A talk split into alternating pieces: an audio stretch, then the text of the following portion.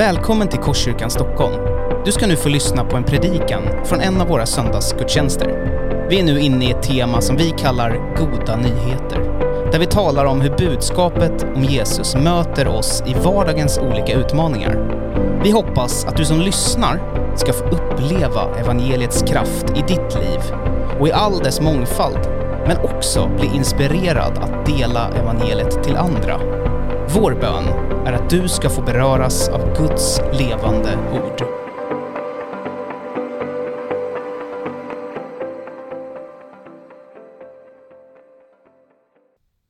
Tack. Ja, så roligt att få predika en så här sista gång innan jag går på föräldraledighet.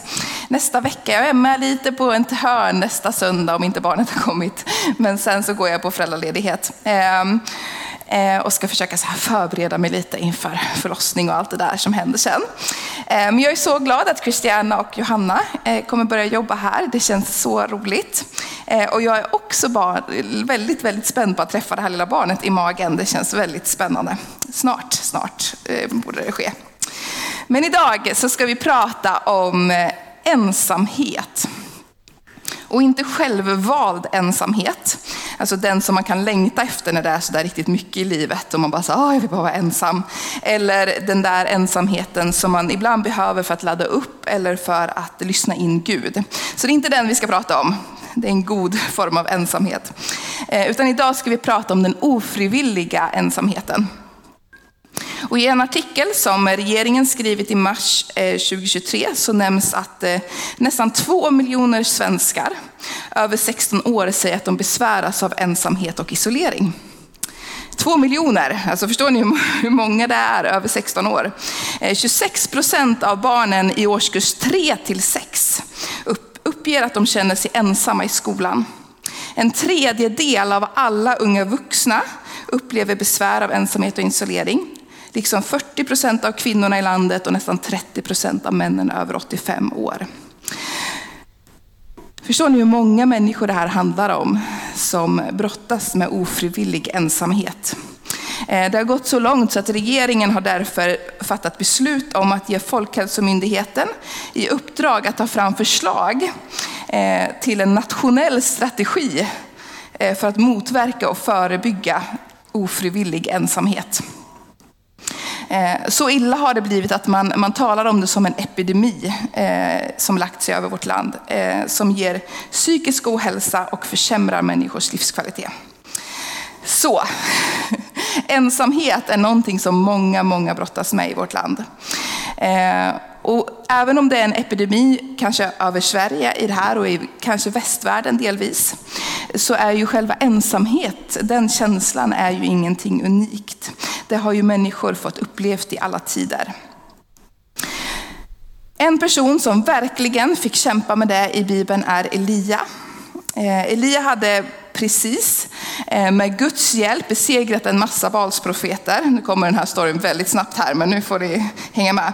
Han blir sen hotad av drottningen i landet och han blir väldigt rädd och han flyr. Och efter en paus vid en ginstbuske där han lägger sig ner och vill dö, så hjälper Gud honom till berget Horeb. Och vid berget Horeb så talar Gud till honom och frågar varför han är där. Och det svar som Elia delvis ger eh, handlar om hans ensamhet. Han säger så här. Jag har gjort mitt yttersta för Herren, härskarornas Gud. Israeliterna har övergett ditt förbund, rivit ner dina altaren och dödat dina profeter med svärd. Jag är ensam kvar och nu står de efter mitt liv. Och I den här smärtan som han upplever och ensamheten så möter Gud honom i så småningom den viskande vinden. Och så ställer Gud samma fråga igen efter att han har mött honom. Och Elia, han säger samma svar. Och då säger Gud till honom att, ja men vet du vad, gå och smörj den här kungen. så. Eh, och sen så ska du också smörja eh, Elisa till att bli profet efter dig. Vilket faktiskt gör att Elia får en vän som följer honom resten av livet. I resten av hans livsgärning så har han någon som följer med honom. Och sen säger Gud att det finns en rest på 7000 personer som inte har böjt knä för Baal eller kysst honom till hyllning. Alltså mötet med Gud själv och löftet om att det finns människor kvar som han kan ha gemenskap med. Eh, det gör att han går tillbaka till sin tjänst och börjar tjäna igen. Men Gud behövde lyfta hans blick till att se. Och jag tror att vi ofta kan hamna där i, i samma situation som Eliat. Det vi ser är bara vår ensamhet och vårt mörker och vår rädsla. Men nu svarar Gud på det. Ja, han lyfter vår blick så att vi kan se det han ser. Vi är sällan så ensamma som vi tror. Det finns människor som vill umgås med oss. Det finns människor att lära känna. Men vi behöver kanske be Gud ibland att kan du lyfta min blick så att jag ser vilka det är. Att vi ber honom att kan jag få se världen utifrån ditt perspektiv. Att han kan visa oss relationer som är värda att satsa på och bygga eh, livet med. Människor vi borde se och bry oss om. Ett av svaren på vår ensamhet är också församlingen. Och jag vet att man kan känna sig ensam mitt i en församling också. Men det är ändå Guds svar på ensamheten, skulle jag säga mycket. Gud formade församlingen och den är tänkt att vara en plats där din sociala eller ekonomiska status inte spelar någon roll. Där din hudfärg inte spelar någon roll. Och där dina intressen i övrigt inte spelar någon roll. För du samlas runt Jesus tillsammans med andra. I första Korintierbrevet 12.27 så står det, ni utgör Kristi kropp och är var för sig delar av den. Du är en lika stor del av Kristi kropp som någon annan. Du får genom församlingen bröder och systrar att gå genom livet tillsammans med. Inga perfekta syskon, så. men ändå fortfarande syskon. Så. Eh, du får ett gäng med helgon vid din sida, ja, och ett gäng med människor som har blivit Guds barn, ja. Men de är fortfarande människor som är sköra och brustna med sina egenheter och sina svagheter. Men denna samling av människor, eh, de är du kallade att älska och forma relationer med. Du är kallade, och de är kallade att älska dig och forma relationer med dig. Och i en idyllisk värld eh, så, eh, så skulle ingen som går till en församling känna ensamhet. För man skulle veta att man är välkommen, man skulle veta att man har människor som bryr sig om en. Men vi lever inte i en idyllisk värld eh, och vi har kanske inte präglat så mycket av Jesus som vi borde i det här området. Och vi har kanske påverkats väldigt mycket av det samhälle som vi lever i. Så det är inte helt en verklighet i våra församlingar att ingen känner sig ensam. Vi är tänkta att dela livet med varandra, men vi bär ofta på masker.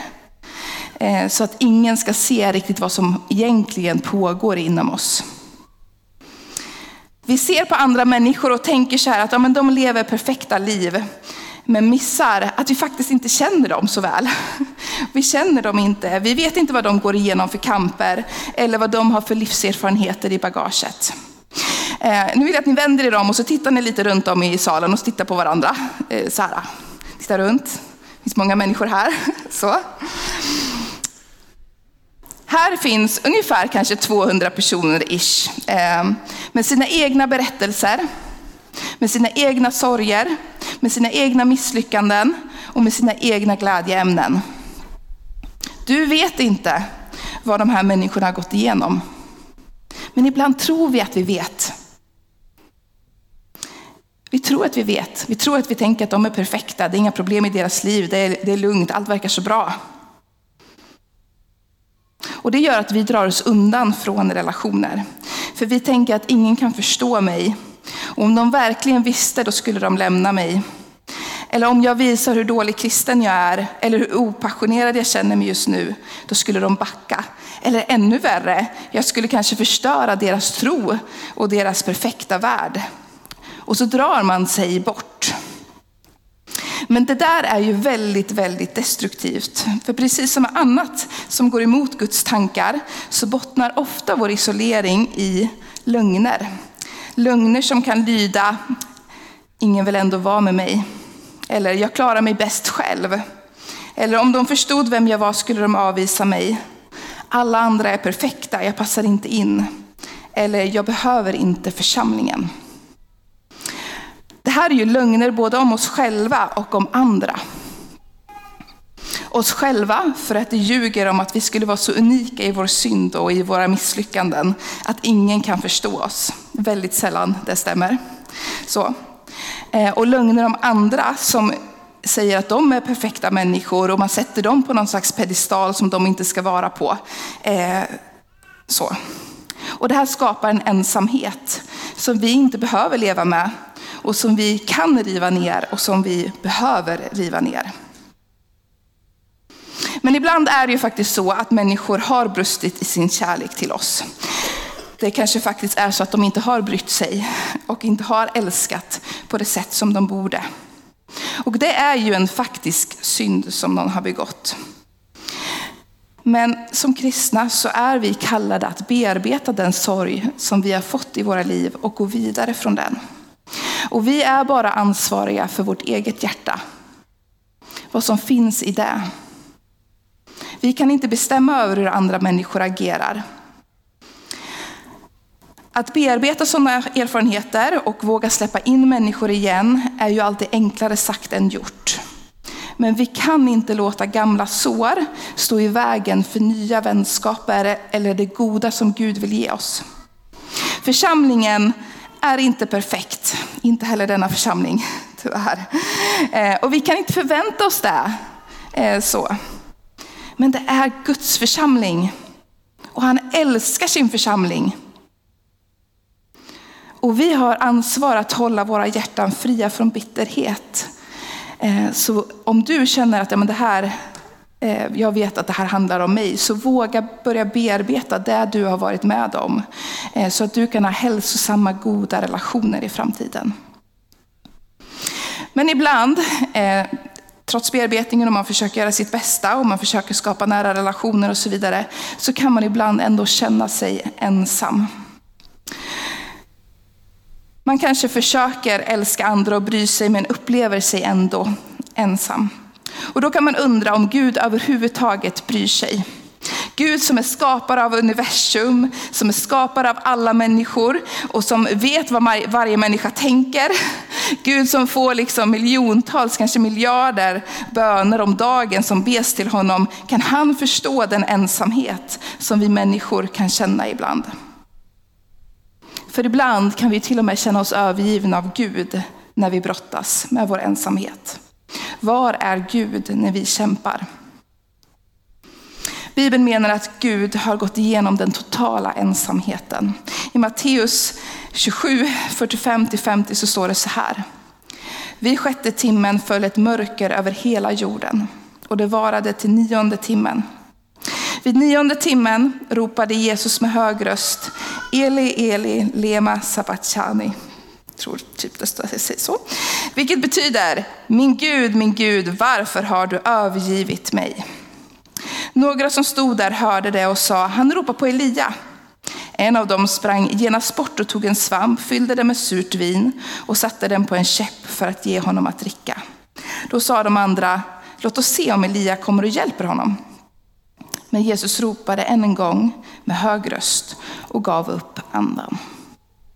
Min Gud, min Gud, varför har du övergivit mig? ropar Jesus ut på korset. Han som hade haft en sån här äh, nära personlig relation med Gud, som alltid hade känt hans närvaro, kunnat blivit ledd av honom, kände sig totalt övergiven. Han kunde inte längre känna Guds närvaro.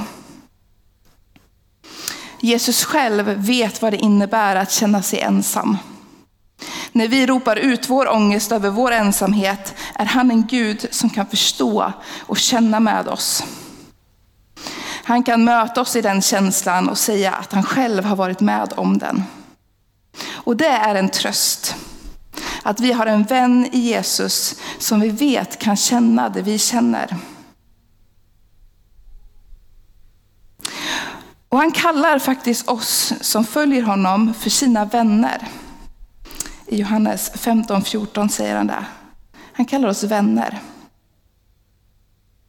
Bara det är någonting så här att upptäcka mer av. Och den vännen, Jesus, har gett oss ett löfte.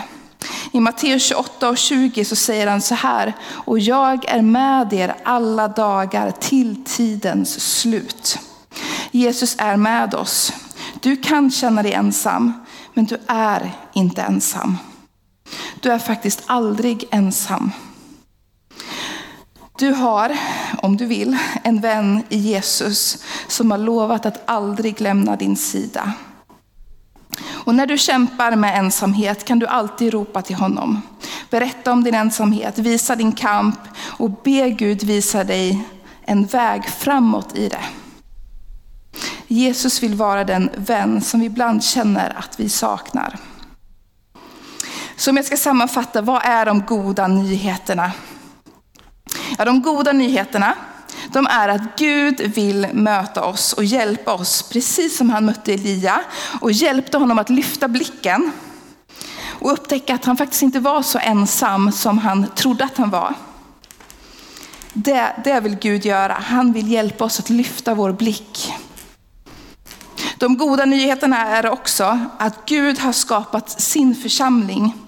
Du tillhör en gemenskap där du har en självklar plats. Din plats i den här församlingen är självklar om du tillhör den här församlingen. Liksom. Så är din plats självklar. Du är, har en självklar plats i Guds folk om du följer Jesus. Och du, där finns det massa människor att lära känna och att älska. Och de goda nyheterna är att Gud vill vara din vän. En vän som aldrig lämnar dig, utan går med dig genom livet. Och han är en vän som förstår precis vad ensamhet innebär. Så när vi kämpar med besvikelse och isolering så finns han fortfarande där. Vi är aldrig ensamma, för Gud är med oss alla dagar till tidens slut. Du har nu lyssnat på en predikan från Korskyrkan Stockholm.